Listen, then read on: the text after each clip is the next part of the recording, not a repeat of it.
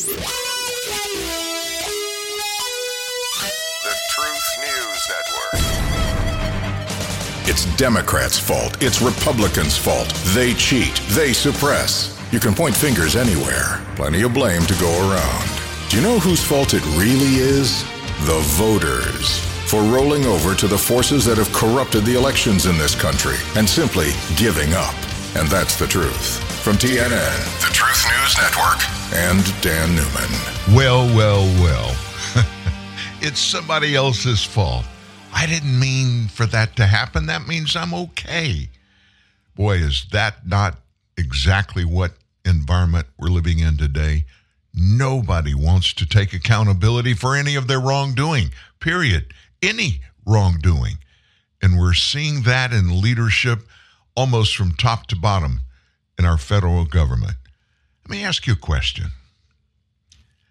Do you ever get hacked off with specific members in our government? Maybe not just at the federal level, but in state and local level, in your state, in your city, your town. I'm one of those people. I can't stand for people to use politics to win over some idea or ideology, weaponizing it against anybody who has a differing opinion than they do. And we're seeing that normalized across the United States today. And for that to happen, you got to remember, there's always somebody that loses. There's never a conversation when the objective of that person that wants to weaponize something against someone else, you never see that person be willing to even sit down and have an honest conversation about any of the issues. That used to never happen in the United States of America. Back in the 60s, I became cognizant, I guess, of my life in the late 50s, but started integrating with, people around me, friends, teachers, people at school, etc. And I never saw a situation back then where when there were disagreements, and there were always disagreements, there will always be disagreements. It's part of being human. No two people think about everything in the exact same way. But what we have the ability to do and what people who live in society, a free and fair society, when they sign on to say, you know what? I may disagree with you. You may disagree with me. We're going to air our differences. We may just agree to disagree. But if we don't try to find consensus, we're never going to get consensus. So what does that do? It just lights a fire under that bucket of divisiveness that has taken over our nation. I've never seen it any clearer than it is right now. And you know exactly what I'm referencing, what's going on with former President Donald Trump. There is so much division, and it's right down the middle, right down the middle. And people on the left refuse to sit down and have a conversation, a real back and forth conversation, and address specific issues. They hate Donald Trump and everything about him. They hate conservatism. They hate the Republican Party. And they hate anybody that doesn't follow and swallow their mantra, hook, line, and sinker. If you don't agree with me, you're evil. You don't deserve to breathe the same air as I do. There's never a single attempt to honestly reconcile differences with people on the left. I've said this for years on this show and in writing. I've said this, and I'm doubling and tripling down on it now. When you're a lefty, when you talk to somebody and you find out they have a differing understanding and opinion about politics, they'll immediately just go nuts on you. They're never going to just say, well, you feel that way, I feel this way. Let's coexist together. They never do that. They're never finished until they finish you. They will take everything they can from you. They'll diminish you in any way and every way you can, that they can. That's just the way the left rolls. And the further left you get, the worse that it is. We could sit here all day long, not just the 2 hours of this show, but all day long, and play you sound bites from actual conversations that if you monitor the halls of Congress when they're in session and they're having these hearings, you can see that exact thing play out every day in the chambers of Congress. People on the left, they're going to diminish anybody that disagrees with them. People on the right almost all always seem to try to be finding the facts about something and then build some consensus around facts. Instead of, as the left do, they'll give you a chance. But the chance they're giving you is not to sit down with them and talk through an issue and honestly try to find consensus. Oh no, they'll listen to you and then they'll take their big magic marker out of their pocket and draw a big X on your forehead and your back, which means this person is unworthy. They can't be trusted. Diminish them. Don't even talk to them, but if you have to, never let them get a word in about anything that we believe in, we the left, because they're evil. They're not worth breathing the same air as we do. And I'm not exaggerating. Well, let me circle back. I'm Jen Psaki Jr. Let me circle back. Good morning. How are you doing this Friday?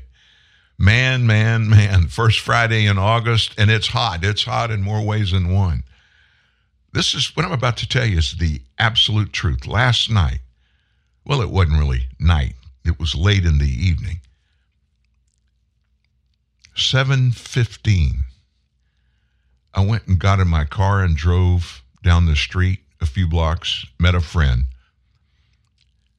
It was 107 degrees. Northwest Louisiana, Shreveport. We're not near the Gulf of Mexico, for those of you that know the geography. We're actually due east of Dallas, Texas on I-20. It's not supposed to get to 100 degrees here. But for the last couple of weeks, pretty much every day, we've rolled in pretty quickly over 100 degrees. And it hasn't rained here in 10 days.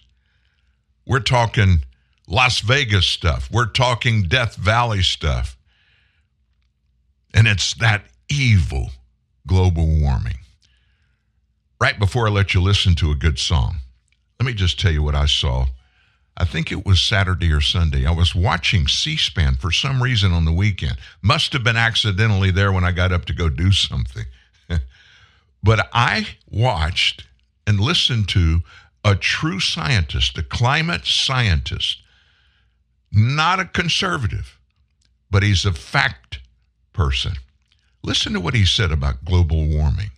Anytime it gets hot, what does that do? It fuels the fires of the climate activists. Oh, looky here, we're going to burn up now, and it's because of that horrible carbon dioxide that Republicans refuse to help us get out of our atmosphere.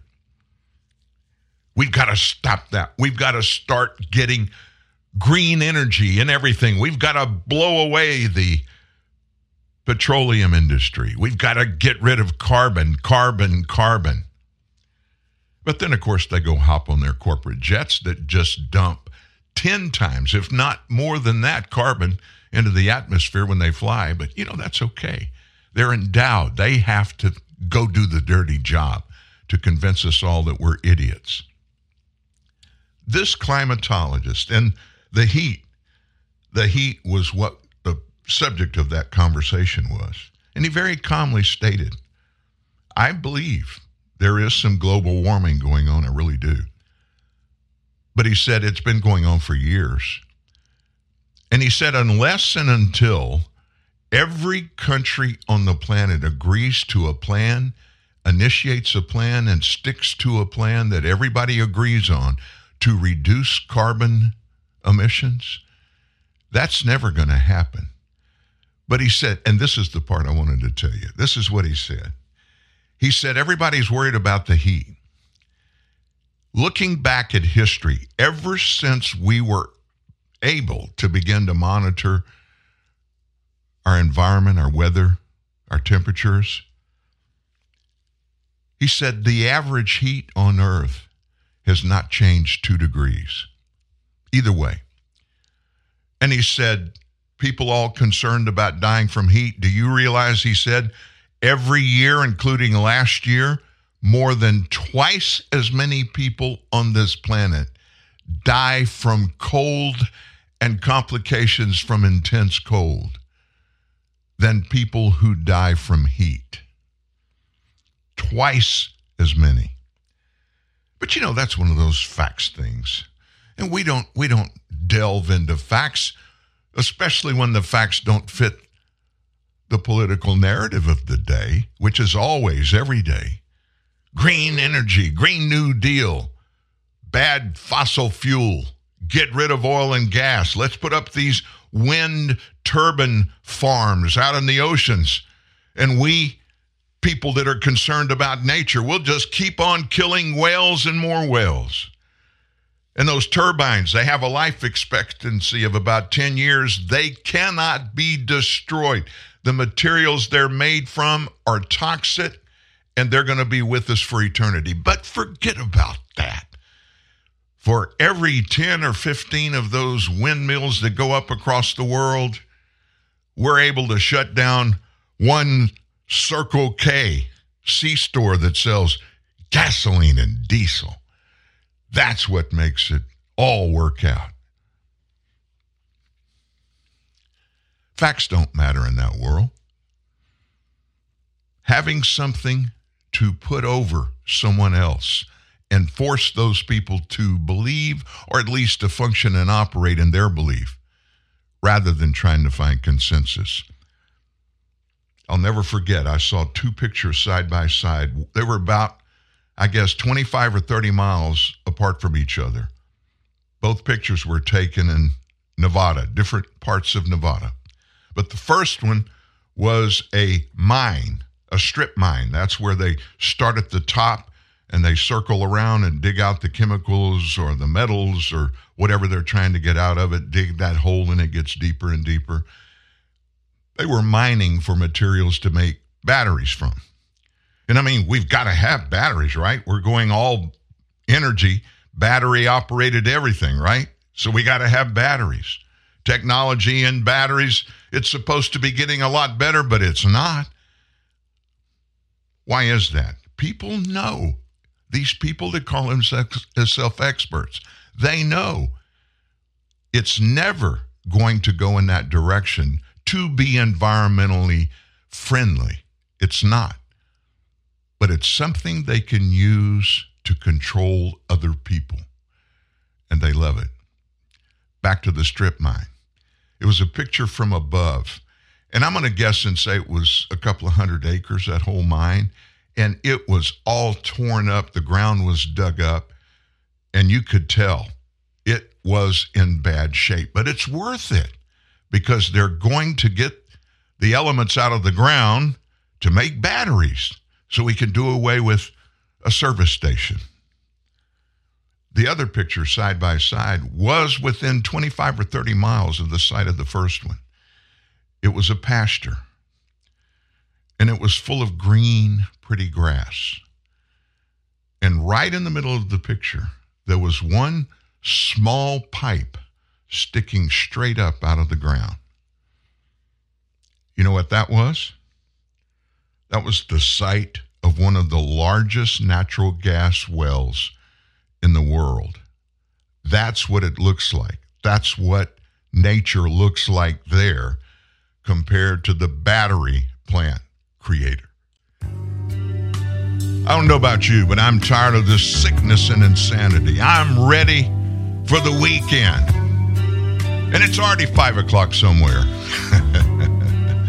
Here's Michael McDonald. There aren't enough words to say when all I mean is I no longer love you. I'd like to leave it lie right there, 'cause the rest ain't kind.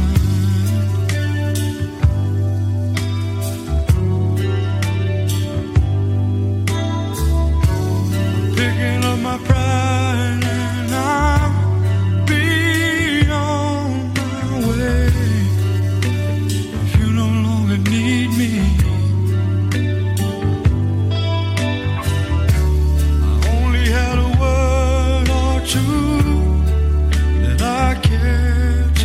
say.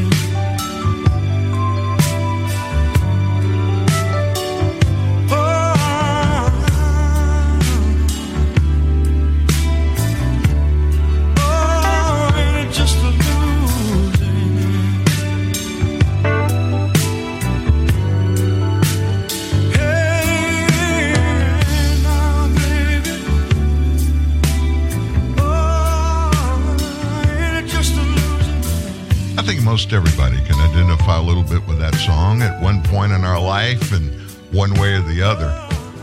I actually was on a telephone call one time with Michael McDonald, and I asked him about this song, what it was about.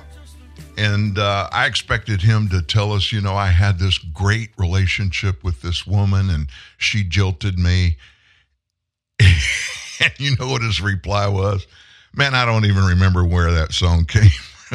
It just busted my bubble. Anyway, that's one of those when you get down a little bit and you think, oh, I just want to revel in my agony and pain for a little bit. I'll just sit and listen to Michael McDonald sing "Down on the Losing End."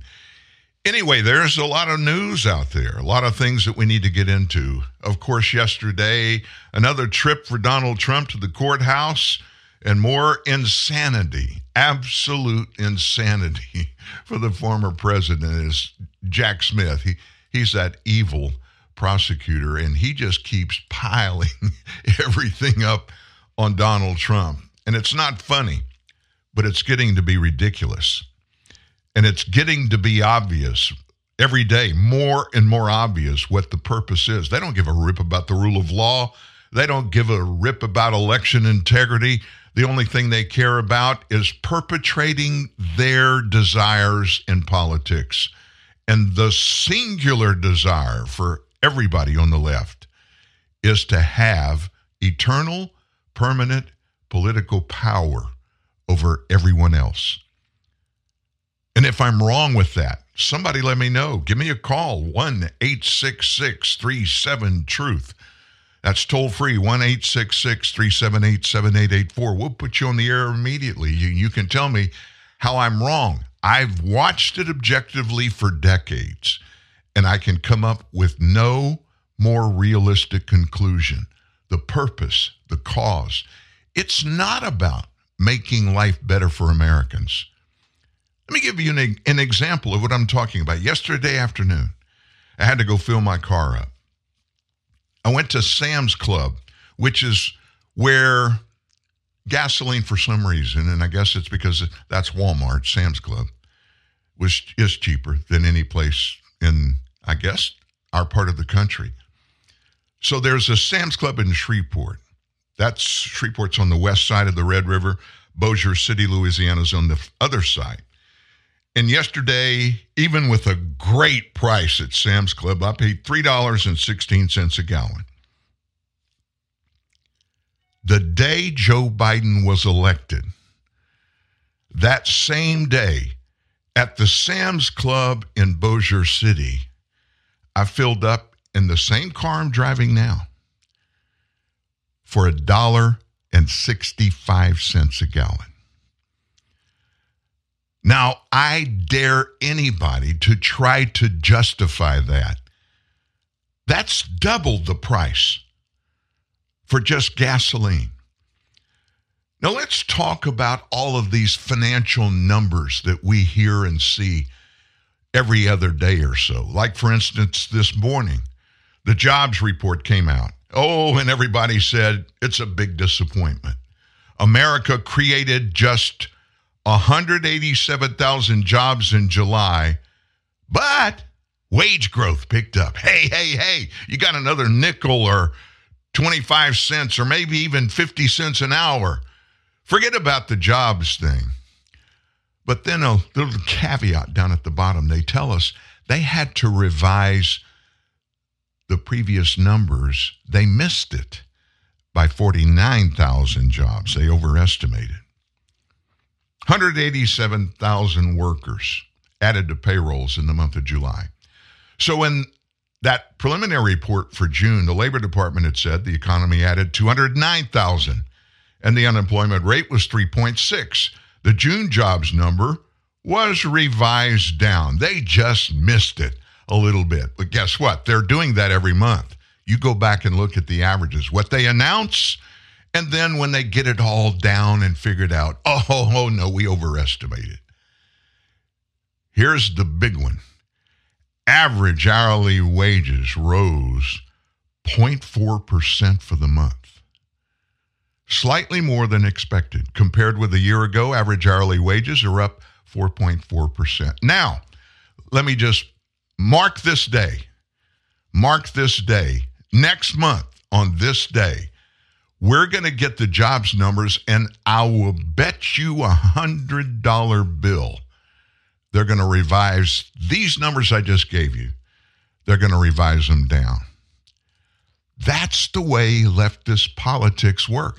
Facts don't matter.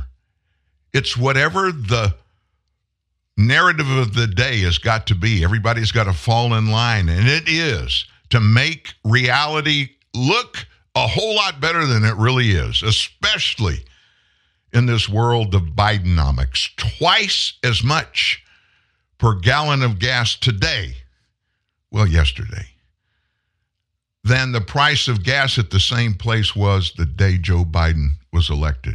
Wonder why that would be. Wonder why that would be. Think about it. There's no justification for that. Let me point something else out. I promise you, if you do any grocery shopping, or if you go buy clothes or makeup, or you go to Home Depot and get some supplies and stuff there, I will bet you you're spending way more percentage-wise than we're being told the costs are for goods and services, especially at the grocery store. I'm one of those people, when I get locked in to go places to eat dinner that I like, when I find a restaurant or two that I really like, one of, I don't know, each flavor, Asian, Mexican, steak, when I find the right one, the good one that I like, I go back all the time. And we shop for our groceries. We shop the same way. I won't tell you the store that we use, the chain that we use, but we have for years.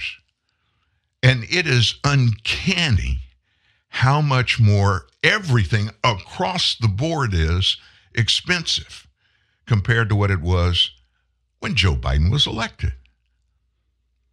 Yet Joe Biden's out touting, he's bragging about Bidenomics, telling us all how great things are. Oh, inflation's coming down. It's down. We're doing a great job.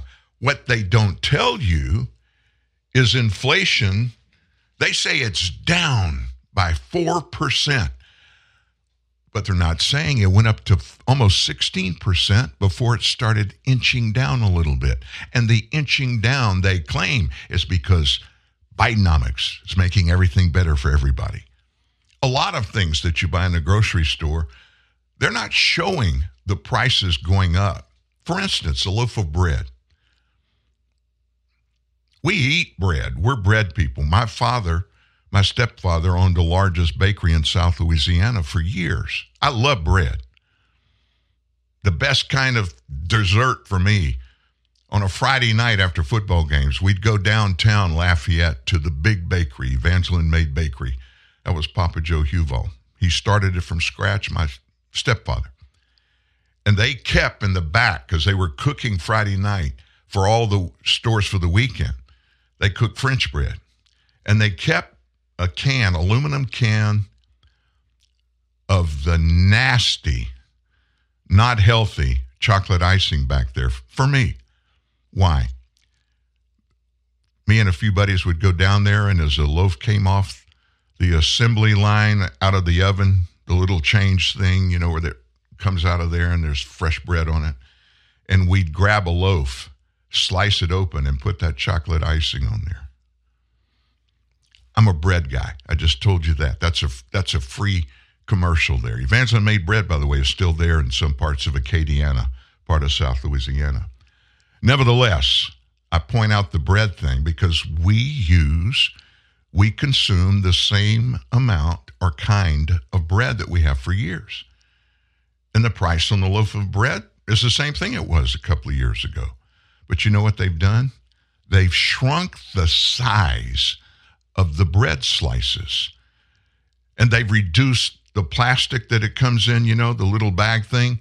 They even smartly reduced that too to make it appear the price of bread hadn't gone up. It has, because you're getting less. I've never seen anything like this happen in my lifetime. But it teaches us several different lessons. Number one, they may not call it a recession, but we're in a recession. And family, especially white-collar and blue-collar families, are feeling this as a real recession. Stretching dollars, not having dollars that will go the same distance that it did a couple of years ago. Now, let's just roll over into the old Donald Trump versus Joe Biden stuff. I don't like some of former President Trump's messaging. I don't like sometimes the things he says, the names he hangs on people. I hate that. And yeah, he can be a bully. But you know what 75 million Americans realized about him and voted for him? That's not just a few people, 75 million. And then, of course, if you're one of those people like most of Americans who don't believe the 2020 election wasn't fiddled with, there probably are more than we were told that voted for him in 2020. Why would that happen? Why was he elected over Hillary Clinton? You can only put it on one thing. We the people, they liked what they heard. They had heard crap like they were hearing from Hillary Clinton for years. Even though she was never president, she was in politics at the highest level for her entire career. Donald Trump, he said when he was campaigning for the 2016 election, he promised, here's the things we're going to do. Bam, bam, bam, bam, bam. Dozen, maybe 24 of them. And then what happened? They gave him a shot. Why not?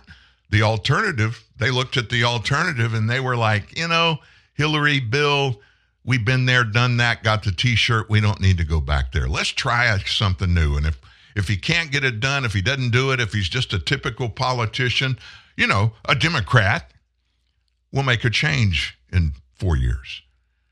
Lo and behold, he gets elected and he starts making changes that he promised he was going to make if he was elected. And almost without fail, every one of the changes made things better for life in America for Americans. Oh, and he did something that Democrats will never do. They will never do it. He promised to enforce the borders. Everyone realized, even before this, everybody realized what was happening at the southern border. It wasn't just costing us billions of dollars in our infrastructure. It wasn't.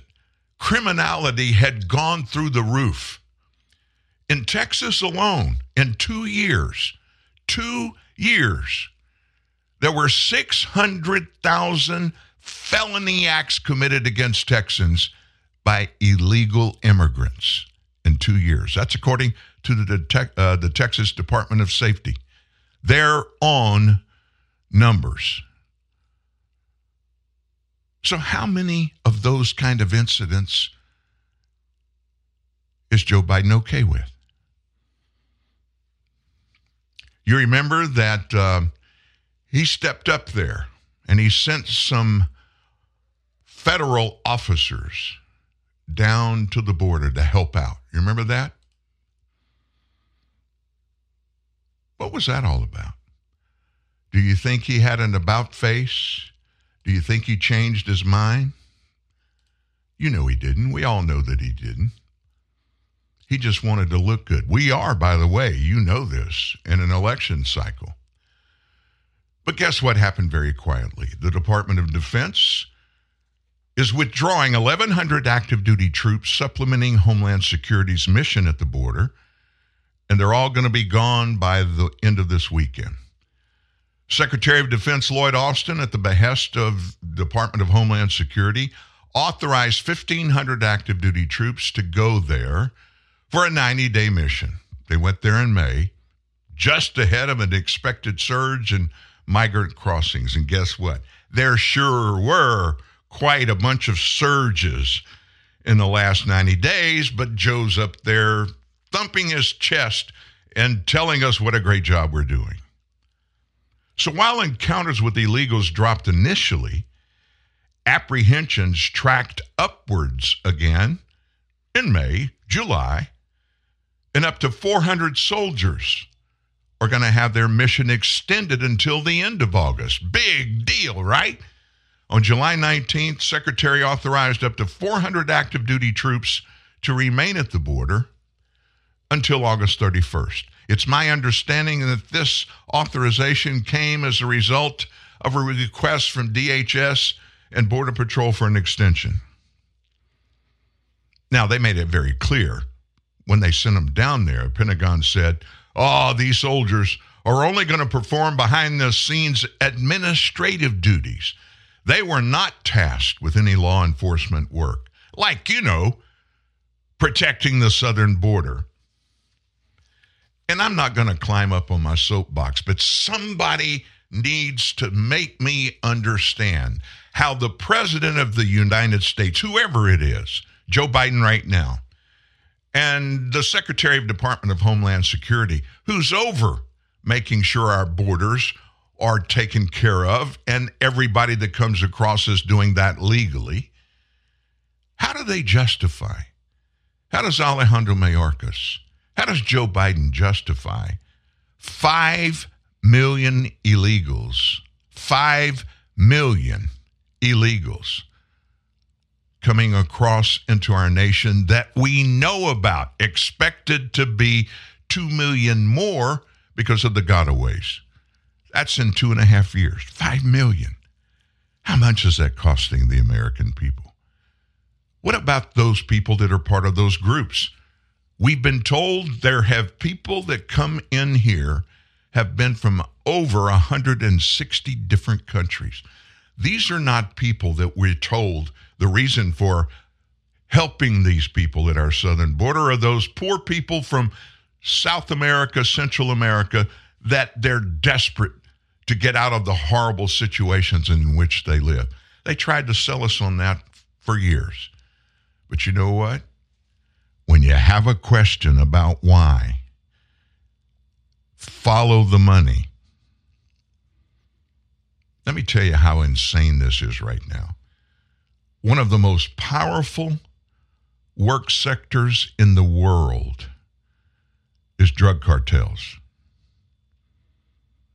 And among the drug cartels in the world, the most powerful are the Mexican cartels.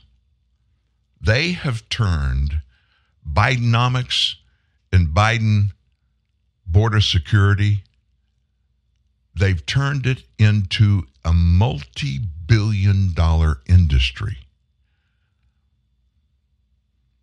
Of course, to make it look better, not be better, but to make it look better, Mayorkas came up on his own, this whiz-bang app on a phone, so that anybody from anywhere, hey, if you want to come to the southern border and do it legally, you fill out this thing, all about you on the app, and we'll send you a time and date for you to come check in, log in, so we know you're here, and then we'll give you a notice to appear to come back as soon as possible when we can get you into court in front of an asylum judge to hear your case. Made that sound so good. But since that's happened, we've had the biggest surge we've had at the southern border in more than 2 years. Why is that? What happens to those people when they come to the ports of entry?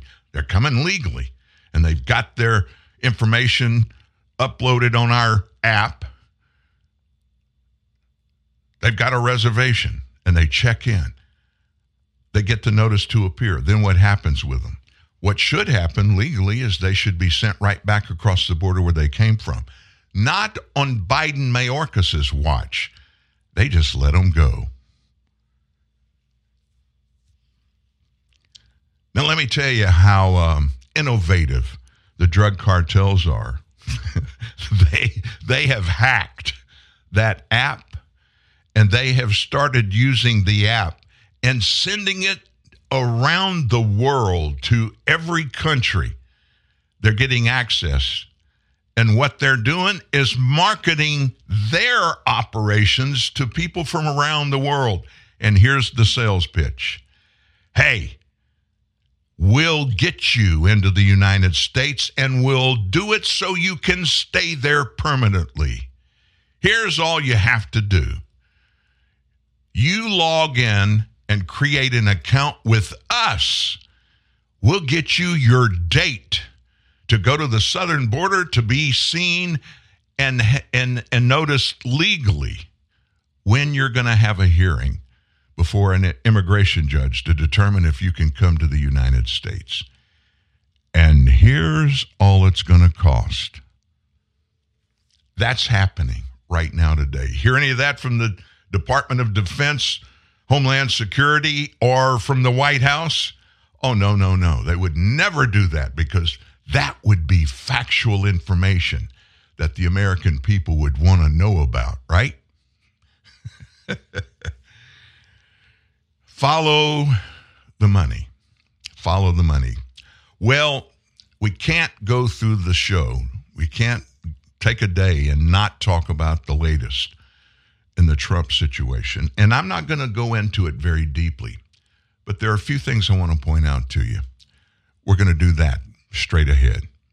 A divorce lawyer should be more than just a lawyer. Divorce is like no other experience, especially for guys. At Cordell & Cordell, our clients want a partner standing next to them, someone they can trust, someone who understands where they are and how to get them out. We are the attorneys of Cordell & Cordell. We are advisors and advocates for men before, during, and after divorce. We are Cordell & Cordell, a partner men can count on. To schedule your appointment, give us a call or visit us online at CordellCordell.com. Here's good news. Even with high unemployment, there's still a need for hundreds of thousands of cybersecurity professionals in the U.S. right now. And My Computer Career is training people to help meet the demand. No IT experience? No problem. Take the free career evaluation today at mycomputercareer.edu. Start your new life as an IT pro in as little as 4 months. Grants covering up to 53% of the cost are available to those who qualify. It's not rocket science. It's mycomputercareer.edu. Genuine Ford Parts and Service presents A Word From Your Wallet.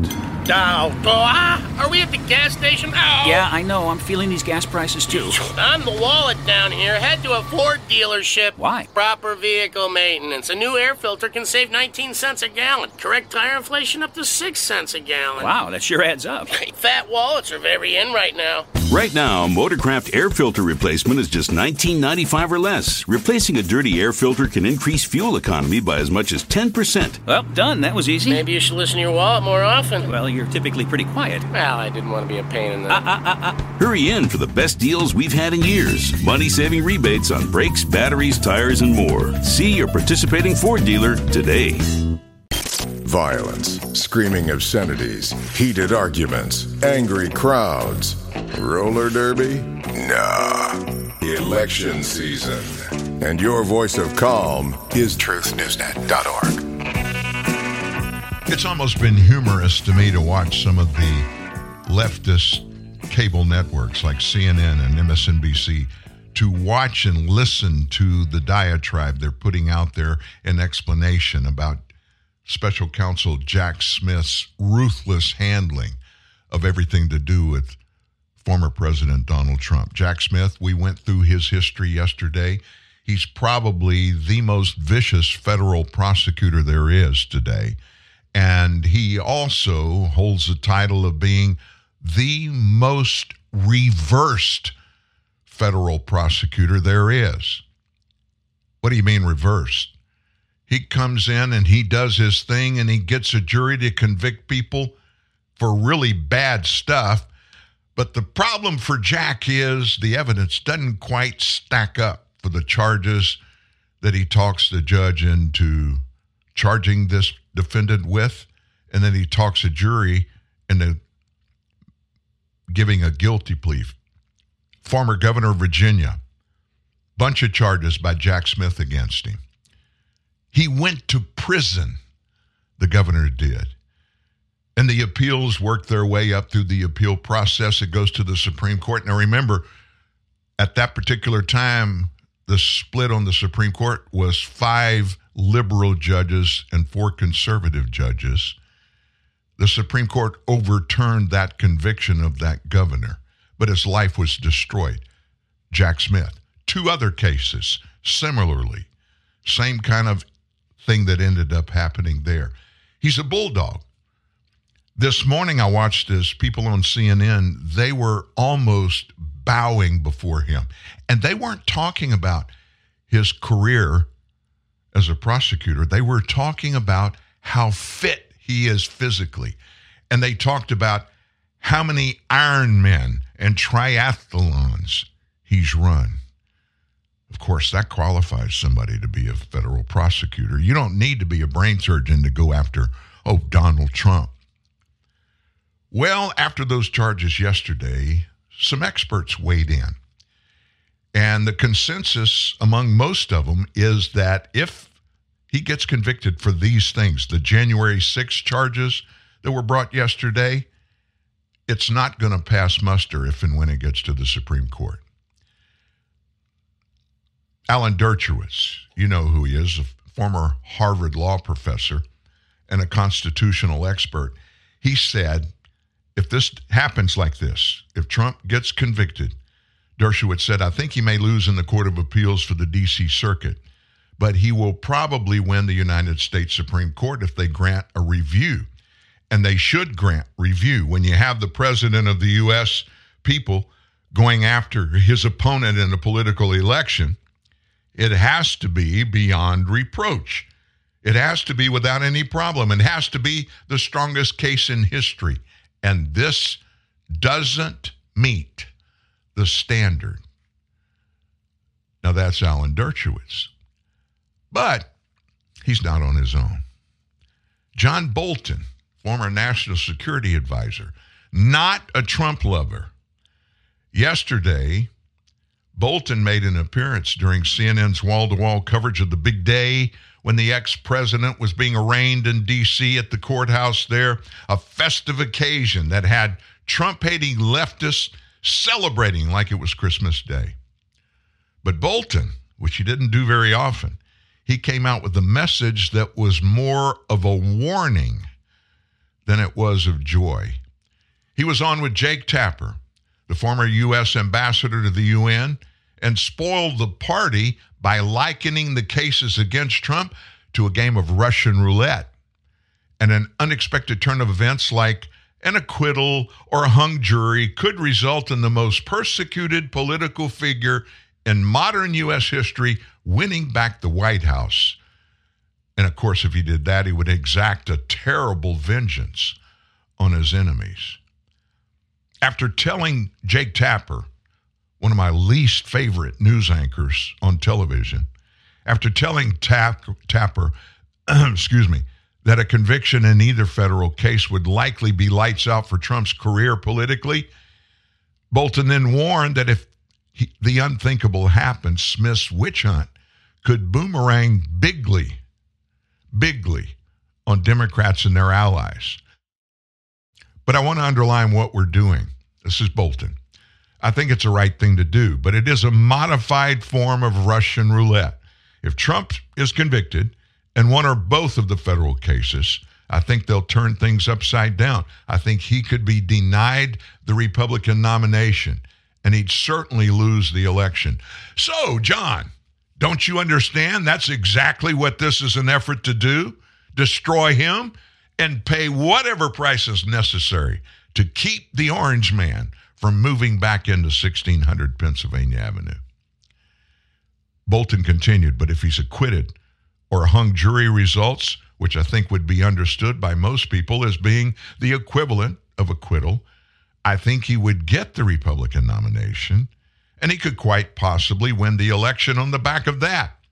Bolton also chided politicians and talking heads who are gleeful every time some big thing happens about the Smith indictments, which they seem to believe this time, we finally got him, telling Tapper that the risk is real and that if Trump ends up being acquitted, which could be unlikely considering the jury pool, that is a big deal, the jury pool, that it could empower him to win next year's election. The risk is real, and I hear the exuberance. I've heard it the last 24 hours, Bolton said. The impeachment efforts against Trump failed twice to get a conviction. And what we did, was the consequence of the failure, emboldening and empowering Trump. Acquittals here would be even more devastating. Tapper Lee brought up a message that Trump posted on Truth Social yesterday. And Tapper was a little bit troubled about it. It was this one. I saw it when Trump put it out. I am now going to Washington, D.C. to be arrested for having challenged a corrupt, rigged, and stolen election. It's a great honor because I'm being arrested for you. Make America great again. Tapper said, what does that mean to you? I'm being arrested for you? Now, he asked the question of Bolton about the post in which Trump said he was being arrested for his supporters. Why would anyone think that that is possibly true? And, of course, Bolton then had to look down his nose at all conservatives, me, Republicans, everybody. That's the way John Bolton rolls. And he said, well, I think he's appealing to the alienation of a lot of Republican voters, a lot of independents, a lot of people who have supported him before, and if he can make them feel that they're the ones that the system, the deep state is after, it will solidify their support. And for a lot of reasons that people can discuss, that support is real, it's undeniable. What will shake that support is conviction. Trump's enemies are rejoicing today. But there's got to be a gnawing sense of dread in the back of their minds that the resilient Trump has repeatedly survived every previous effort to destroy him. Wow. Wow, wow, wow. So what do you think is going to happen? What do you think is really going on? What is this whole thing about? And what is the expected and hoped for end result of every one of those people that are playing into this impeach, try, put him in jail? I mean, the man, for the first time in history, was impeached twice. And he was innocent. At least the U.S. Senate said so in both cases. I can't imagine anybody, especially someone like Donald Trump, that has a successful business. He really laid all that down. He lost billions of dollars his 4 years as president. Why is that? He wasn't working in the businesses. And Donald Trump is the biggest part of anything that is successful that he does. A TV show on NBC, they love Donald Trump. You're fired. Everything he did, with a few exceptions, but everything he did was successful, and people are jealous and resent that. But what made it worse was when he came out and determined his thoughts are conservative, he aligned himself with conservatism and politics, and he told the American people in the 2016 campaign, he told them not only what he was going to do, he told them how he was going to do it. And everything he singularly could do as president of the things that he promised, he got done. No other president in my lifetime has accomplished that. Lots of promises, very, very little on the results side. And the things he could not get done, the reason he couldn't get them done, he couldn't get Congress to go along with them. Go figure. One figure that was part of that really surprised me, Paul Ryan. You remember Paul Ryan? He was the vice presidential candidate when Mitt Romney ran against Barack Obama. Paul Ryan was a Wisconsin member of the House of Representatives. He was the House Speaker for Donald Trump's first 2 years. Paul Ryan hated Donald Trump then. He still does. Oh, by the way, when he left Congress, he went to work. He's on the board of Fox News. And so out of the clear blue, about 30 days ago, he tweets Paul Ryan. Now, got to remember, he's one of the big shots at a conservative news network. Those people aren't supposed to speak politics. They're supposed to keep their politics underneath their belt and not talk about it. Paul Ryan tweeted this: if Donald Trump wins the nomination, I will not go to the Republican National Convention. Now, my first thought was, who gives a rip? Who cares? But then I thought it through. He was signaling a lot of people. Who would give a rip about Paul Ryan not possibly going to the convention? Rhinos, which he is one of, the chiefest of. And by the way, I may blow your minds when I say this, but so is Mike Pence. What is that all about, Dan? I'm not going to get into it right now. I'm going to wait a few minutes. I want you to listen to some sense about what and why all this crap is going on. Last night, Laura Ingraham on her show, she waded right into the middle of it. Take a listen. Joining me now to unpack all of this is John Lauro, attorney for President Donald J. Trump. He was there in the courtroom today. John, they want this trial to be speedy. This was repeated all day long on the other cable networks. They want it to happen before the election. What does that tell you tonight? It tells me everything, Laura, about what's going on, about the attack on our Constitution. I've talked a lot about how this is criminalized First Amendment speech because President Trump, like all of us, has a right to redress grievances, has a right to protest an election that he felt was unfair, has a right to campaign on a position. And they've attacked that right, not just for President Trump, but for everyone. But now, today in court, which was a very terribly sad day, they're attacking other parts of the Constitution because they want to take President Trump to trial in a few months. They want to deny him his Sixth Amendment rights to counsel, to give me and my co-counsel, Todd Blanche, an opportunity to prepare. They want to deny President Trump his due process rights to look at documents, to get witnesses, to use our subpoena power. They want to deny all of him those rights in a rush to judgment for one political purpose, and that's to uphold the Biden administration. Make no mistake about it. This has Merrick Garland's handiwork all around it. This case was brought, had to be approved by Merrick Garland.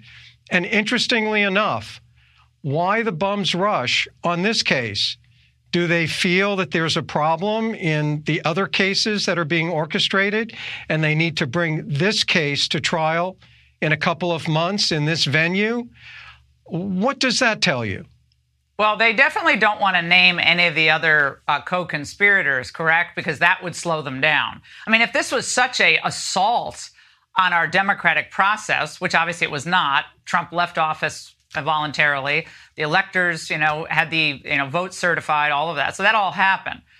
But they actually want this to go forward as fast as possible. And so they'll let go of the co-conspirators, correct? That's key to this. 100%. This is a fast-moving railroad without any concern for justice. Speedy trial rights are a defendant's speedy trial rights, a citizen's speedy trial rights, not the government. The government has an obligation to ensure a fair trial. And in this case, what we need is a journey to the truth, not a railroading of an American citizen, let alone a former president. So what we have here is a strategic move by the Biden administration to get to trial as quickly as possible because, for whatever reason, and we know the reason, they think they can do better here in the District of Columbia than they can do in a more diverse state like Florida. Well, I think that's a harder argument for you to argue because it is very difficult to change venue, and in these types of cases, it hasn't been successful. But I think you're onto something about what they want to prevent. They want to prevent the people from having their say next year, whatever that say is. Bill Barr, the former attorney general, no love lost, obviously, between Trump and Barr. He disagrees with the free speech defense, and this is why. They're not attacking his First Amendment right. He can say whatever he wants. He can even lie. That does not protect you from entering into a conspiracy. All conspiracies involve speech, and all fraud involves speech. So, free speech doesn't give you the right to engage in a fraudulent conspiracy. John, your response to that? Laughable. Absolutely laughable. What's the fraud? Tell me what the fraud is.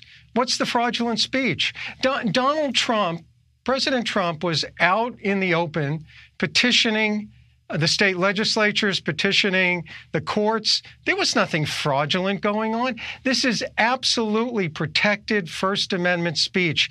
For Mr. Barr to say that is a complete and utter ignorance of what the basic law is with respect to freedom of speech. The First Amendment protects not only speech, but it protects the right to protest, and it protects the right to petition for grievances, which President Trump did.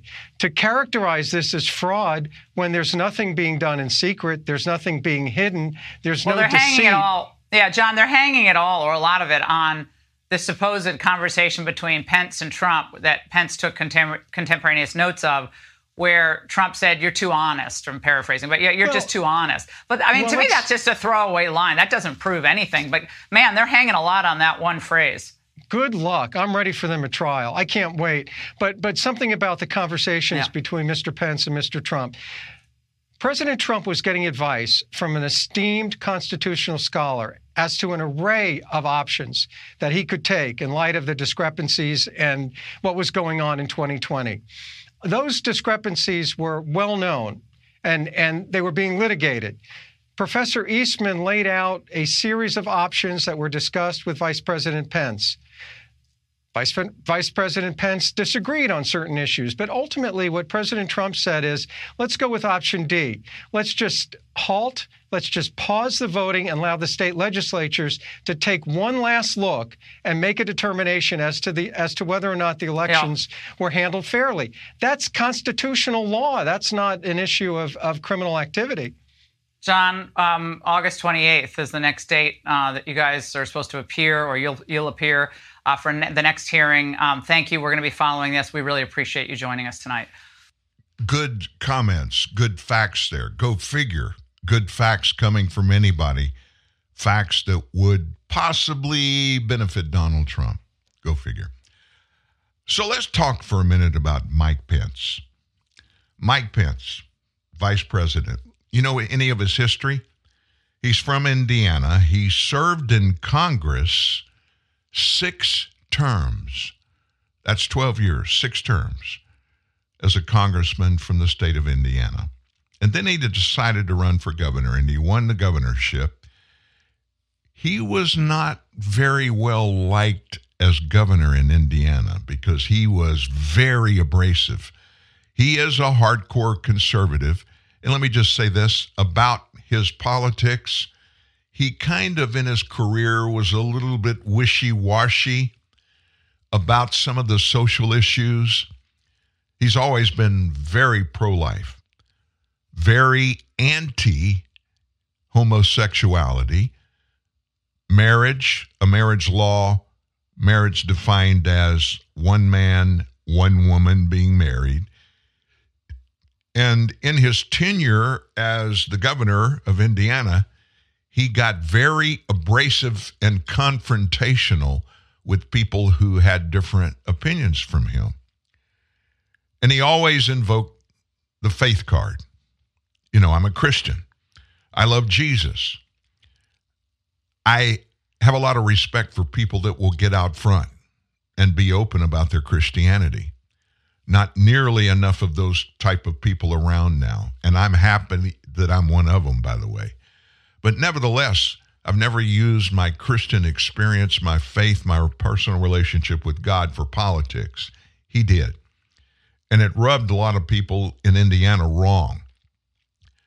Looked like he was not going to be able to win re-election in Indiana. So here comes Donald Trump. Here comes the 2016 presidential election. And he flipped a card, and he got the nod. Oh, by the way, 6 terms in the U.S. Congress. What about the legislation that he presented to be considered on behalf of the people that he was representing from Indiana? 12 years, not once, not one time. He was working hard to become a politician. So, he became the vice president. Many will say he was a good vice president. I'm one of those people that I couldn't see any really good stuff that he did. He was always there. Donald Trump depended on him for probably more things than many of us know about. But there was always this rub there. And I think I understand now what that rub was about. As it's turned out, nobody's talking about this, but as it turned out, Jack Smith's ace in the hole for this latest batch of charges against Donald Trump. The ace in the hole is Mike Pence. That may surprise some of you, but since these indictments were handed down day before yesterday, Pence has totally changed. His 2024 campaign, yesterday, they started selling merchandise that takes a direct quote from the third indictment of former President Trump. 2 words, too honest, T-O-O, honest. Now, Pence, all of a sudden, we find out he's a major character in the new charges brought against Trump. He testified before the grand jury. We knew that. And he happens to be mentioned numerous times in the indictment, and his private notes are being used as evidence in the case. The former vice president has been vocal in condemning Trump's alleged involvement in January 6th and alleged attempts to overturn the election. And the quote comes from a portion of the indictment that details the former president calling Pence too honest days before January 6th. The defendant called the vice president and berated him because he had learned that the vice president had opposed a lawsuit seeking a judicial decision that, at the certification, the vice president had the authority to reject or return votes to the states under the Constitution. The vice president responded that he thought there was no constitutional basis for such authority and that it was improper. Now, that's from the indictment. In response, the defendant told the vice president, "You're too honest." The campaign dropped a white shirt and a hat with the phrase, "too honest" on the front, Pence's signature below, and "Mike Pence for President" displayed on the back. That was yesterday. Pence has since defended his role in certifying the election results and commended the third indictment where special counsel Jack Smith charged Trump with conspiracy to defraud the United States, conspiracy to corruptly obstruct and impede the January 6 proceedings, and a conspiracy against the right to vote to have one's vote counted. The former vice president told Martha McCallum day before yesterday that Trump and his, quote, gaggle of crackpot lawyers asked him to reject votes during the certification process in the Senate. Today's indictment serves as an important reminder. Anyone who puts himself over the Constitution should never be president of the United States. That's from Pence on Tuesday. I will have more to say about the government's case after reviewing the indictment. The former president is entitled to the presumption of innocence, but with this indictment, you know that indictment, that you gave him your private notes, not stuff that Trump wrote down or anything he gave you telling you not to do the right thing, but your private notes. You wrote them. You gave them to Jack Smith. They're part of the indictment. And what do you want out of it? You want to be the next president of the United States, and you really think you're qualified.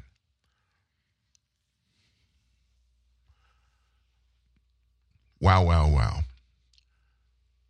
The Real Clear Politics average for a 2024 national Republican primary, based on polls conducted between July 12th and July 30th, show Trump has 59% support.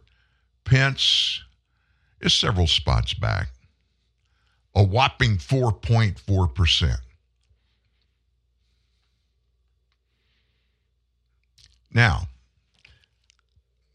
I'm thinking very quickly here. Letting the mind roll. I've got something I want to give to you, and I may wait to do it. But by the way, talking about Paul Ryan, guess who Paul Ryan's best friend is? Mike Pence. Paul Ryan hates Donald Trump. Mike Pence was Donald Trump's vice president. Mike Pence very quietly turned his back on Donald Trump, and he threw his lot in with the RINOs, Republicans in name only, led by Paul Ryan. Think that through. There's more to this story, more to it. I'll have that for you, and even more about it right after this. Real Truth, Real News, TNN, The Truth News Network. What happens when a young singer gets to cut a track with an R&B star? Yo! Or a young activist gets to chop it up with their hero? Oh, snap! You get McDonald's Black and Positively Golden Mentors, the series elevating the next generation of changemakers. Each episode, a must-see passing of the torch between the culture leaders of today and the young leaders of tomorrow. Check out Black and Positively Golden Mentors on Instagram at We Are Golden. Look out, world. We got it from here. Welcome to Staples. Staples guy, my company has like 7 different printers. How's your ink selection? Behold, Staples Wall of Ink. Just wow. A huge selection of ink and toner guaranteed in stock. Hello, awesome. If it's not, we take $10 off and ship it to you free. Pinch me.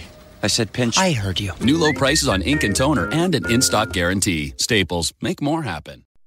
New home ownership can be a real eye-opener, but it's the perfect time to look into Homeowner 101 from the Home Depot. Free live streaming workshops taught by expert associates, now at homedepot.com/workshops.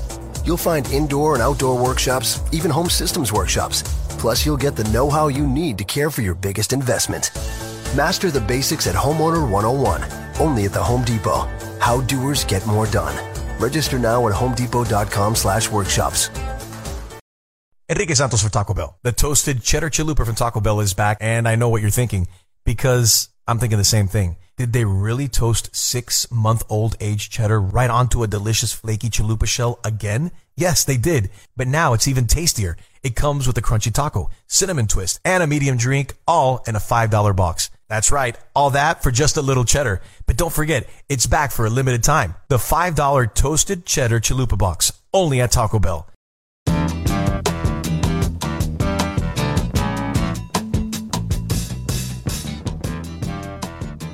Well, well, well. Tell you what, I'm going to shut this part of this conversation down. We've said pretty much everything factually that is out there that we know, and I know it surprises you, but I've thrown a little bit of my own opinions in on this thing. And if you don't agree with me, you don't agree with me. I respect that. And I hope you do the same thing on my part. If you disagree, I hope you respect the fact that we can disagree and still be okay with each other. I don't want everybody on earth to think like I do. I really mean that. I used to, and I never could understand why everybody didn't. And then I realized at some point in my early life, you know what, Dan, life's not all about you. Shocking, right? Some bad news, really bad news coming out of the southern border information. From Eagle Pass, Texas, an ongoing heat wave there has impacted much of the nation, including here. And the swift moving currents of the Rio Grande River proved deadly for migrants trying to get across the river to the United States during the month of July. According to a source within Border Patrol, 125 illegals died attempting to cross the U.S. southwest border in July alone. 125. The Border Patrol recorded 37 migrant deaths during the month of July in the El Paso sector. Most of the deaths, according to the source, involved heart-related injuries. The total migrant deaths in July for El Paso, Tucson, and Del Rio Border Patrol sectors averaged more than 3 per day. Temperatures in certain parts of the Southwest remain more than 100 degrees for weeks. In Arizona, temps spiked above 110 degrees for more than 30 consecutive days. The record-breaking heat contributed to 36 migrant deaths in the Tucson sector alone. The Arizona Border Patrol sector recorded the second highest total for migrant recoveries in July. The third highest number of migrant deaths recorded occurred in the Del Rio sector, where the remains of 31 deceased migrants were recovered. In that sector, the source says most recoveries involved heat-related illness. This was followed in numbers by drownings in the Rio Grande. The source says the migrant deaths recorded by Border Patrol don't accurately portray the total number of migrants who died during the month trying to cross the border. Border Patrol doesn't maintain a record of deceased migrants recovered by authorities in Mexico or those recovered by other U.S. law enforcement agencies in areas that are away from the border, where there's no involvement by Border Patrol. Wednesday, 2 bodies were discovered by law enforcement near a floating border barrier installed as part of Texas Governor Greg Abbott's Operation Lone Star just south of Eagle Pass. Texas Department of Safety Highway Patrol troopers manning the floated barrier believed the migrants may have drowned somewhere upstream of the buoys before the discovery. Law enforcement authorities in Mexico are working to identify the bodies after they were recovered near the barriers. Now, the Border Patrol will not record these recoveries in their accounting of migrant deaths, as the recoveries occurred in Mexico. With 2 months left in the current fiscal year, nearly 550 migrants have died. Their deaths have been recorded by Border Patrol alone. In 2022, a study by the UN's Organization for Migration declared the U.S. states Mexico land border to be the most dangerous land crossing in the world. U.S. Customs and Border Protection recorded more than 800 deaths during the year. The designation by the IOM is likely to remain unchanged when the total of migrant deaths on both sides of the U.S.-Mexico border is finalized for this year. Why are we still having this conversation? Why are these deaths at the Border Patrol, why are they continuing? Didn't somebody in the Biden administration put a hand on the Bible and raise the other one in the air and swear an oath to the American people and to God that they would protect and defend the Constitution of the United States, meaning I'm the head of the executive branch of the United States government. My chief role is to keep everybody within our border safe and make sure that everybody that is in law enforcement, federal, state, and local, enforces all the laws. Every person that took an oath, people that ran for office, were elected and got up there and became members of the House of Representatives and or the U.S. Senate, and, of course, the government. That would be the president, vice president, everybody in his cabinet, all of those people that work up there swear the same oath. Did it mean anything? I've read for you before the federal statutes on illegal immigration. Should I do it again? Should I read it again? It'll just take a second. Statute on illegal federal immigration. You know, it's just a law thing. It's 8 U.S. Code Chapter 1325. Any alien who enters or attempts to enter the U.S. at any time or place other than as designated by immigration officers, or eludes examination or inspection by immigration officers, or attempts to enter or obtains entry to the U.S. by a willfully false or misleading representation or the willful concealment of a material fact, shall, for the first commission of any such offense, be fined under Title 18 or imprisoned not more than 6 months or both, and for a subsequent commission of any such offense, be fined under Title 18 or imprisoned not more than 2 years or both.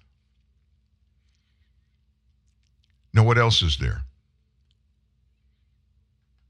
Anybody that assists or suborns or helps such illegals can be fined and convicted for the same purposes and get the same fines. It's illegal. That should be sufficient, right? That's all it has to be. Now, they've been telling us, they on the left have been telling us for years, I mean decades, immigration laws, federal immigration laws are too strict. They're not fair.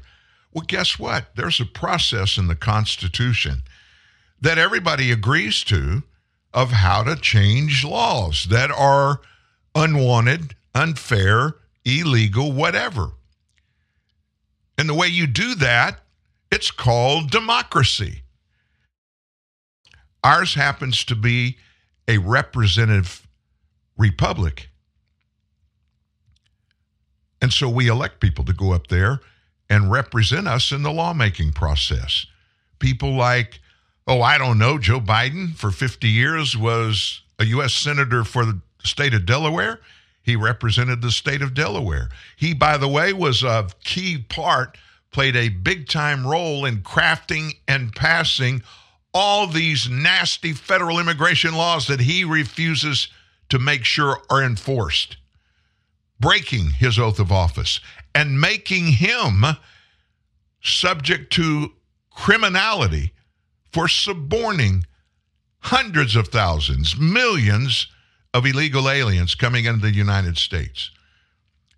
You think he bears any responsibility for those 600,000 felonies committed by those just in Texas alone over a 2-year period against Texans? You think he should have anything to do with that?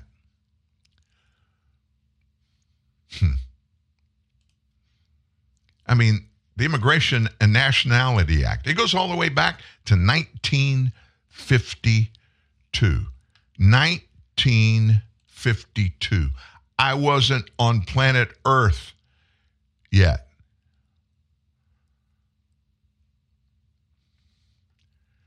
You don't like the laws? Very simple. The process says get the House of Representatives. They craft new laws to replace the old ones, or they take the old ones and they amend them. They convince each other which one should or shouldn't be implemented. And if they pass it out of committee and the floor, the whole House of Representatives passes it, you send it across the hallway to the Senate. They represent the states.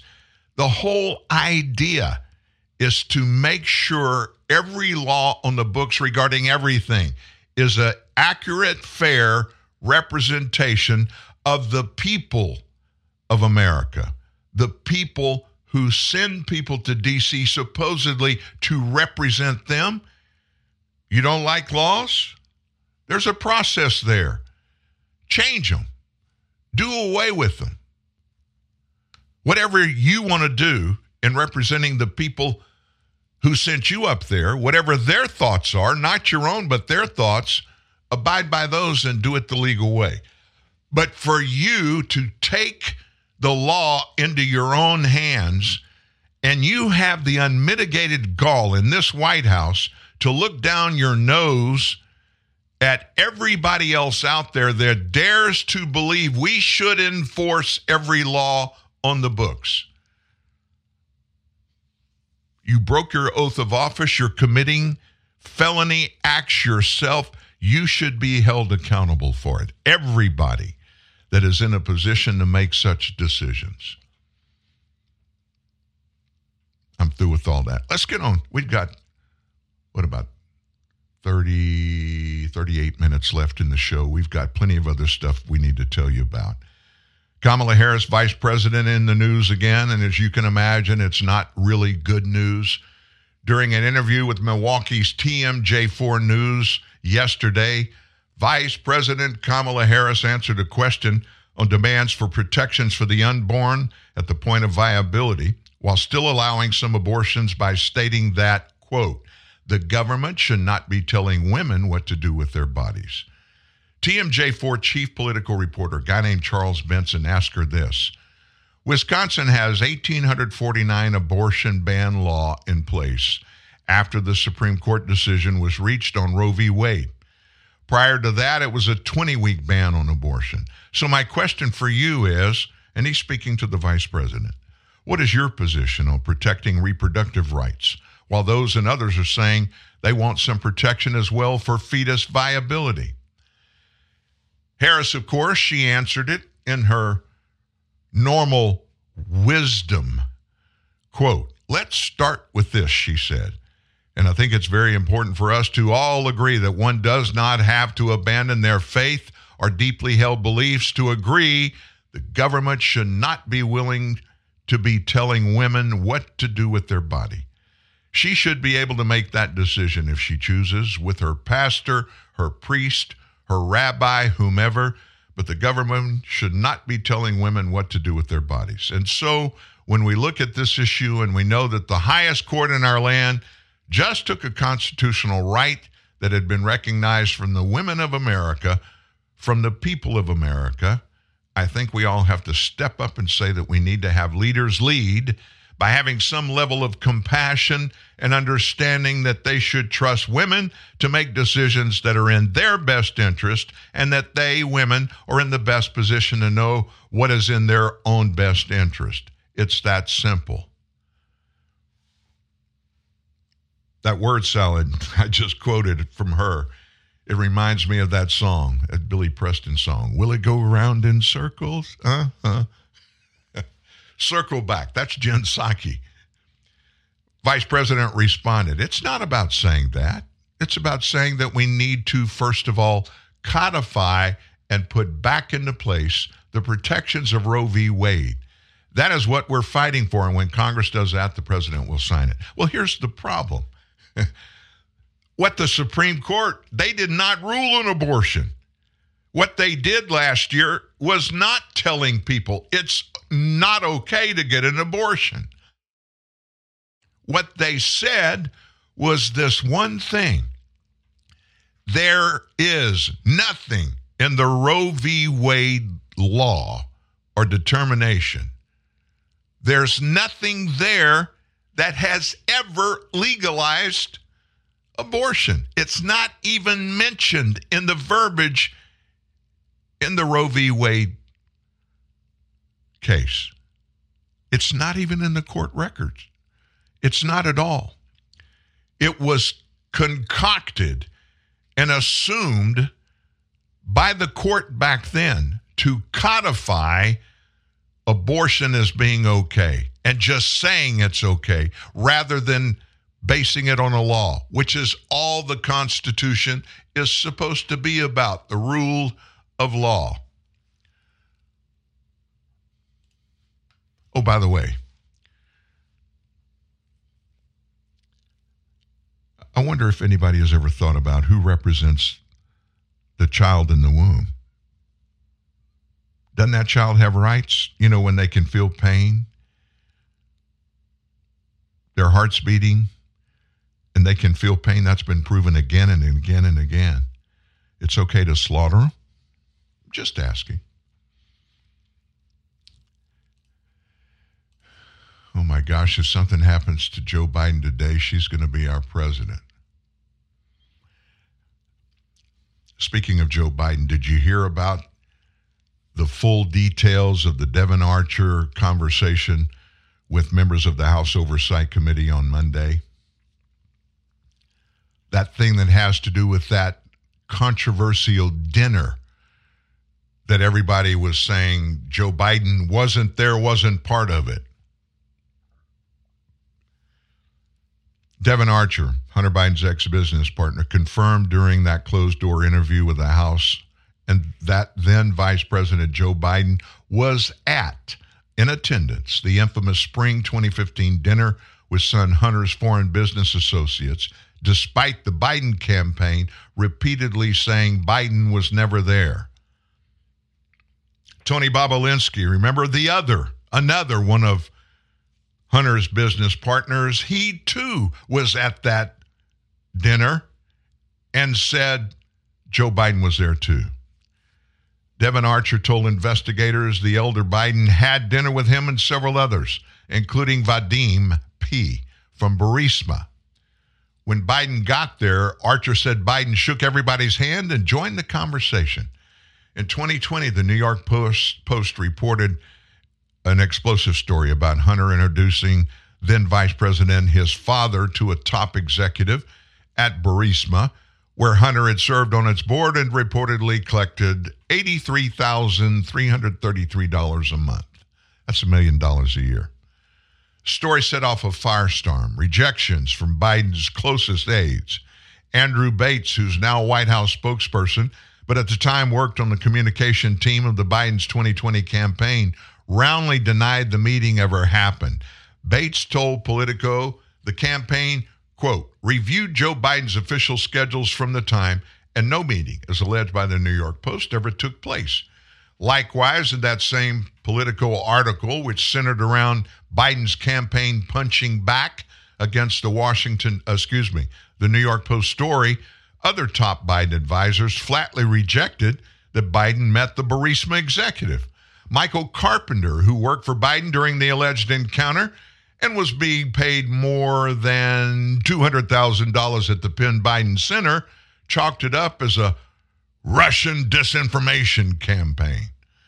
This is a Russian disinformation operation, Carpenter said. He now acts as the U.S. permanent rep to the Organization for Security and Cooperation in Europe. I'm very comfortable saying that. By the way, the Washington Post also published a fact-check piece back in 2021 that referenced pushback from an unnamed campaign spokesman for Joe and officials who work for Biden. It's unclear whether this spokesperson was also Bates. A campaign spokesman for Joe Biden had said in a review of Biden's schedule for that day, they found no record of any meeting. Officials who worked for him in 2015 also told the fact checker that no such meeting took place. The piece went on to say that a White House individual with knowledge of Joe's schedules said the decision to see Father Alex Karlouskas at the dinner was made late that day after the schedule was completed, and that the decision to attend was made that evening. However, an email that was widely reported a couple of years ago shows that Hunter told the father, Karlouskas, his son, 3 weeks before the dinner on March 26, 2015, that Hunter's dad will be there, but keep that between us for now. Ooh, somebody lying here? Another guest at the dinner told the Washington Post that Biden didn't even sit down and that he was not part of the dinner or part of the dinner discussion. I guess he just went there and hung around and sat up and watched everybody eat, right? But Archer, a longtime Hunter business partner and friend, he contradicted those claims and said that then VP Biden was in attendance and was part of the dinner. Fox News Digital got the more than 140-page transcript of Archer's interview before the House Oversight Committee on Monday. The transcript shows investigators had asked Archer about that dinner that was mentioned in the New York Post report, which happened at D.C.'s upscale restaurant, Cafe Milano, back in 2015. That's the go-to place for all the Politico heavyweights, Cafe Milano.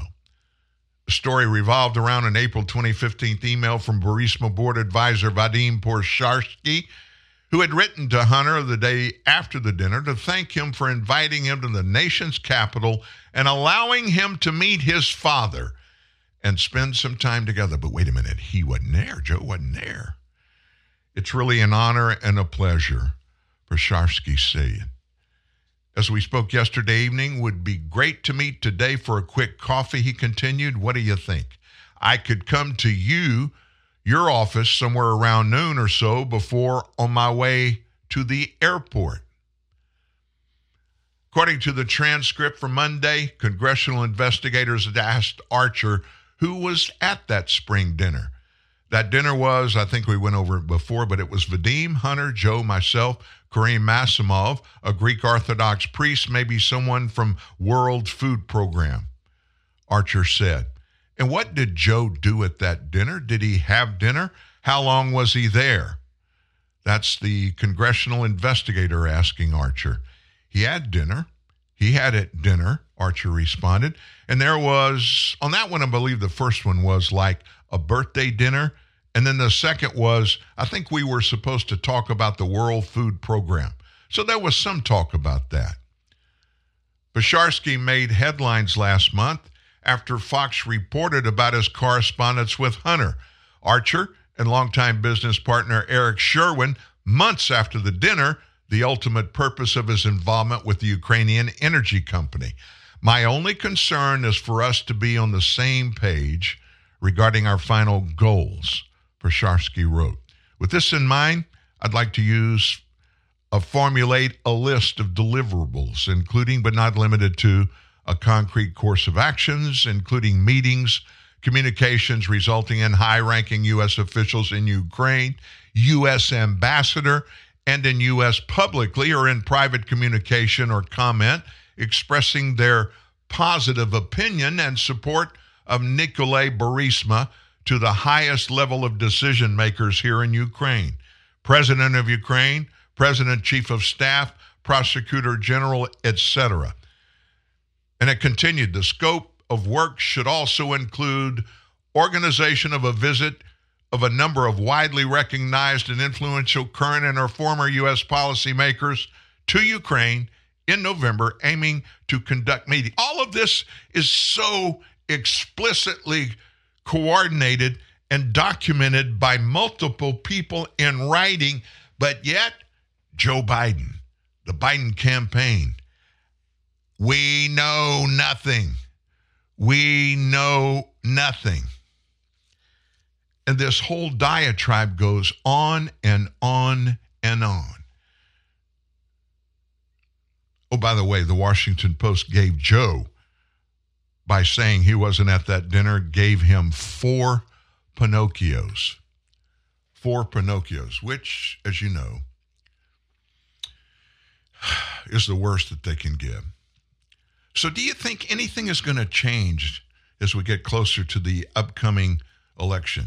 16 months from now. It'll be here before we know it.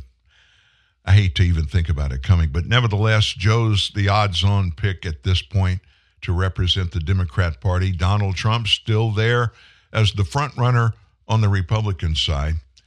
Stuart Varney, he's with Fox News Business. You hear him a lot. He is a native of the UK. He immigrated here many years ago, and he is a U.S. citizen, but he made kind of a shocking prediction about who's going to be in the 2024 election. On Trump's side, he's been hit with 3 criminal indictments, and there may be one more to come next week. He appears in court tomorrow and will be in and out of court for the next 18 months. This is the schedule Biden wants, but the indictments have so far firmed up Trump's support.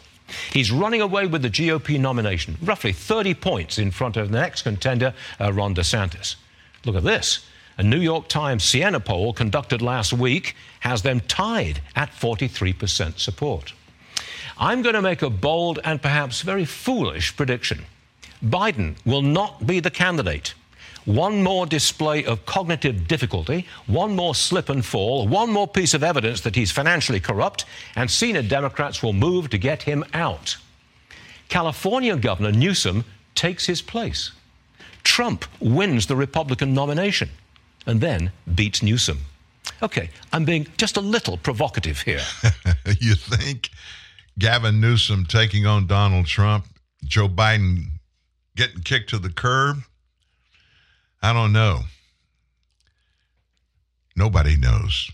Unless, of course, you believe the reality of, election cheating. Then we have no idea of who's going to be running against who, and for sure, who's going to win the election. Here's a great idea. Why don't we just leave it up to the people of the Americas? How about, the 50 states, our territories? Let's just all vote. You think we could just do that? Count fairly, not cheat, and just let the winner be the winner. How hard is it to unlock your car? Not hard. How hard is it to shut your car door? Not hard. How hard is it to start your car? Not hard. How hard is it to put your seatbelt on? People are still dying in car accidents because they were not wearing a seatbelt, which is stupid because it's not that hard. Smarten up, buckle up. Think road safety. A message from the government of South Australia. Biggie bag, huh? It's new from Wendy's. It's everything you ever wanted for just $5. Everything I ever wanted? Wendy's bacon double stack, 4 nuggets, fries, a drink, and the spelling bee medal you lost in 2nd grade because you couldn't spell soliloquy. It really is everything I ever wanted. Get a bacon double stack with a £1/4 of fresh beef, nuggets, fries, and a drink for just $5. Wendy's Biggie Bag is everything you ever wanted. Sorry, I'm going to need all that back. Really? DesMoinesHelpWanted.com salutes the employee of the month, the one employee you can't live without. The others, let's just call them Dave. Dave, we need to talk about your sick days. What seems to be the problem, Mr. Employee of the Month? Last week you were out all 5 days. I was sick. Thanks for checking in. You posted on social media that you were at a comedy club on Monday. Laughter is the best medicine. An outdoor barbecue on Tuesday. Feed a cold, starve a fever, or whichever one needs to be fed. That's the one I had. Okay, Wednesday you took a selfie, #faking sick. That was supposed to say freaking sick. Thursday you were at an amusement park. Somebody stole my phone. They stole your phone and uploaded photos of you at an amusement park. Yes, fake news. Friday, you tailgated in the employee parking lot. Friday's basically the weekend. Everyone knows that. If you don't mind hiring Daves, go to the huge national job boards. That's probably what you'll get. But if you want more employees of the month, go where local job seekers find good local jobs. We don't discriminate against people named Dave. Dave is a common name, fun to say, and so we're using it as a catch-all for lackluster employees everywhere. Please don't write us to tell us you were insulted by this ad. That would be a real Dave move, Dave. The Truth and Dan Newman goes together like beans and rice, brats and kraut, you and the future.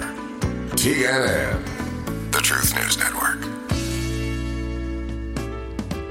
Something a little strange happened yesterday. Strange in the Democrat family. Strange in the leftist media, cable news network family at CNN. Conversation about Joe Biden, it kind of came back around to discuss his latest grandchild. We've all known about that granddaughter for some time, 4 years old. Joe has never mentioned her name. He's never seen her, never even seen her. I find it hard to believe, but politically, it became a really tough situation for Joe Biden because he touts himself as a family guy. And he means and tells everybody all the time, oh, my family is everything. But he had 7 grandchildren. But he wouldn't acknowledge the 7th. Scott Jennings at CNN. CNN of all places, far left network. He went postal on air about Joe Biden and this little girl. The president has made being a family man a central part of his political identity. It's not Republicans, with all due respect, who made Hunter Biden into a complete scumbag on this and other issues. The ignoring his own daughter for 4 years and the president of the United States hanging up a stocking for the dog, and not for his 7th grandchild. Okay, look, we can also have sympathy for people who are struggling with addiction. Let's keep this conversation respectful. Listen, I totally agree. And you know where I'm from, a lot of families deal with addiction. And you know who ends up picking up the pieces? The grandparents. And in this case, the grandparents would not acknowledge this little girl. It is offensive. But the bottom line is... But they have now. The poll...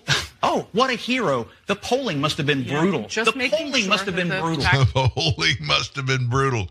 That's why they finally acknowledged that little girl, his 7th grandchild. Kudos to Scott Jennings. I'm going to have to remember that name. I never heard of him before. I don't spend a lot of time at CNN. But yesterday, a Democrat in Congress... He brought kids up again into the conversation. And this came from that get-together by the House Oversight Committee this Monday, in which they had Devon Archer in there. And this Democrat in the hearing invoked questioning about Donald Trump's kids. The Democrat who has become pretty much the go-to guy for anything negative against Donald Trump, Representative Dan Goldman of New York. In that hearing, he invoked former President Trump's kids while questioning Devon Archer during the closed-door hearing about Hunter's overseas business dealings. The transcript, which came out yesterday, shows that Goldman invoked Trump and his kids after Archer, Hunter Biden's former associate and business partner, after Archer testified that the Biden brand made people intimidated to mess with Burisma, that Ukrainian energy firm that had Hunter Biden on its board of directors, paid him $83,000 a month. That's just a lot of money. Goldman asked Archer whether he thinks the Trump family has a brand from which Trump's kids could benefit or gain access, and also whether Archer had ever golfed with the former president. Now, this is from the transcript. Would you say that the Trump family has a brand? That's a question from Goldman for Archer. Absolutely, Archer replied. Archer's attorney then interrupted Goldman as he was asking whether Donald Trump Jr. gets access, saying that the inquiry was so out of scope and that Archer doesn't know anything about the Trump family. Would you say that Donald Trump's children benefit from their last name being Trump? Goldman asked, to which Archer replied, he would speculate to say yes. Speculate. Have you ever played golf with him? Archer said, no, I haven't played golf with him. You never did play golf with Donald Trump? Goldman asked again. Well, I did play behind him. Sorry, scratch that. I played behind him, Archer said. And then he came up to me at the clubhouse and talked. He didn't know who I was, but he didn't like my athletic shorts. Now that sounds like Donald Trump at Bedminster, his top-level club in New Jersey. Goldman's questions were part of 2 hours of questioning that Democrats were provided after Republicans in the hearing were provided the same amount of time to press Archer about Joe's possible role in Hunter's alleged overseas business operations.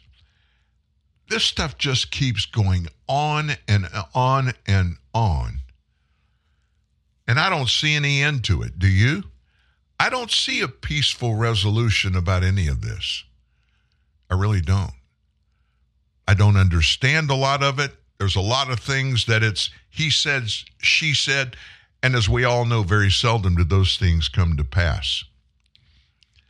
But let's just move forward a little bit. We've got a presidential election coming up next year, 2024. One of the lightning rods on the GOP side, Vivek Ramaswamy, he's a different young man, very successful in business, a multimillionaire. He is an American citizen, and he's very aggressive when he talks about what his thoughts and ideas are. And by the way, he really thinks Donald Trump did a great job.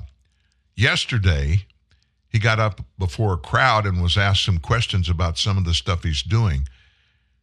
But he talked about something, and he mentioned this that shocked me. I didn't know it. But Ramaswamy has actually sued the Department of Justice, and you know what about? Trump's indictment. Sure. So now I'm speaking to my capacity as a presidential candidate here. I am running for U.S. president in the same race that Donald Trump is running, and I would have made very different decisions than he would have made. But a bad judgment is not the same thing as a crime, and I think it sets a dangerous precedent in this country for the party in power to use police force to arrest its political opponents during an ongoing presidential election on the basis of untested legal theories. And so I stick to the same principle. I just want to know the truth from the government. What did Joe Biden tell Merrick Garland? What did Merrick Garland tell Jack Smith? We deserve to know. A little over a month ago, I filed a Freedom of Information Act request under the law, giving a specific time horizon and timetable to the U.S. government to turn over records to the public. Whatever the facts are, I think we, the public, deserve to know. They did not abide by that timeline. That then gives me, as a citizen, standing to sue in federal court. And yesterday, that's exactly what I did, while also earlier today filing a new FOIA request relating to the most recent indictment to know the same. We're told we have a special prosecutor. Great. The government should be transparent about all communications between the White House and Merrick Garland, and between either of them, Merrick Garland or Joe Biden and Jack Smith. And I think the public will be better off for, yes, knowing the truth. And whatever the truth is, yes, we can handle the truth. So here's an American citizen. Yes, he is running for president, but he doesn't have any more standing in the federal courts than you or I have. But he took the chutzpah. Basically, he has the kahunas to file a suit against the Department of Justice demanding that they open up and give us the facts. That's a novel idea, suing the DOJ and expecting to get some facts, right? I thought that was worth letting you hear because not many people would go that far and take such actions. There's another constitutional expert that has weighed in on all of this stuff. Harvard Law Professor Emeritus Lawrence Tribe yesterday told CNN that former President Trump could wipe out all criminal charges against him, including both state and federal cases, if he gets elected to the White House next year. This is interesting. How big of a test, Professor, is this for America's judiciary and for the rule of law? CNN's Wolf Blitzker asked. Tribe said, it's a very important test, but caution that the rule of law is subordinate to the rule of politics. Not supposed to be, right? But it is. Tribe said a Republican president could simply erase the charges against Trump if Trump does not win. And even though the former president tried unsuccessfully to overturn the election, he might succeed this time in becoming president again or having someone else become president and simply erase this trial. Trial said simply appoint an attorney general who dismisses it all. However, if Trump wins, Tribe said the former president would weaponize the Department of Justice policy that does not allow sitting presidents to be charged with a crime, even at the state level. Tribe warned that Trump could wipe out Fulton County District Attorney Fannie Willis, who is suspected of bringing a case against Trump, as well as Manhattan District Attorney Alvin Bragg, who indicted Trump earlier this year. So, if Trump becomes president again, he can wipe out Fannie Willis. He can wipe out Alvin Bragg. He can get rid of these state cases. He can get rid of this case, Tribe said.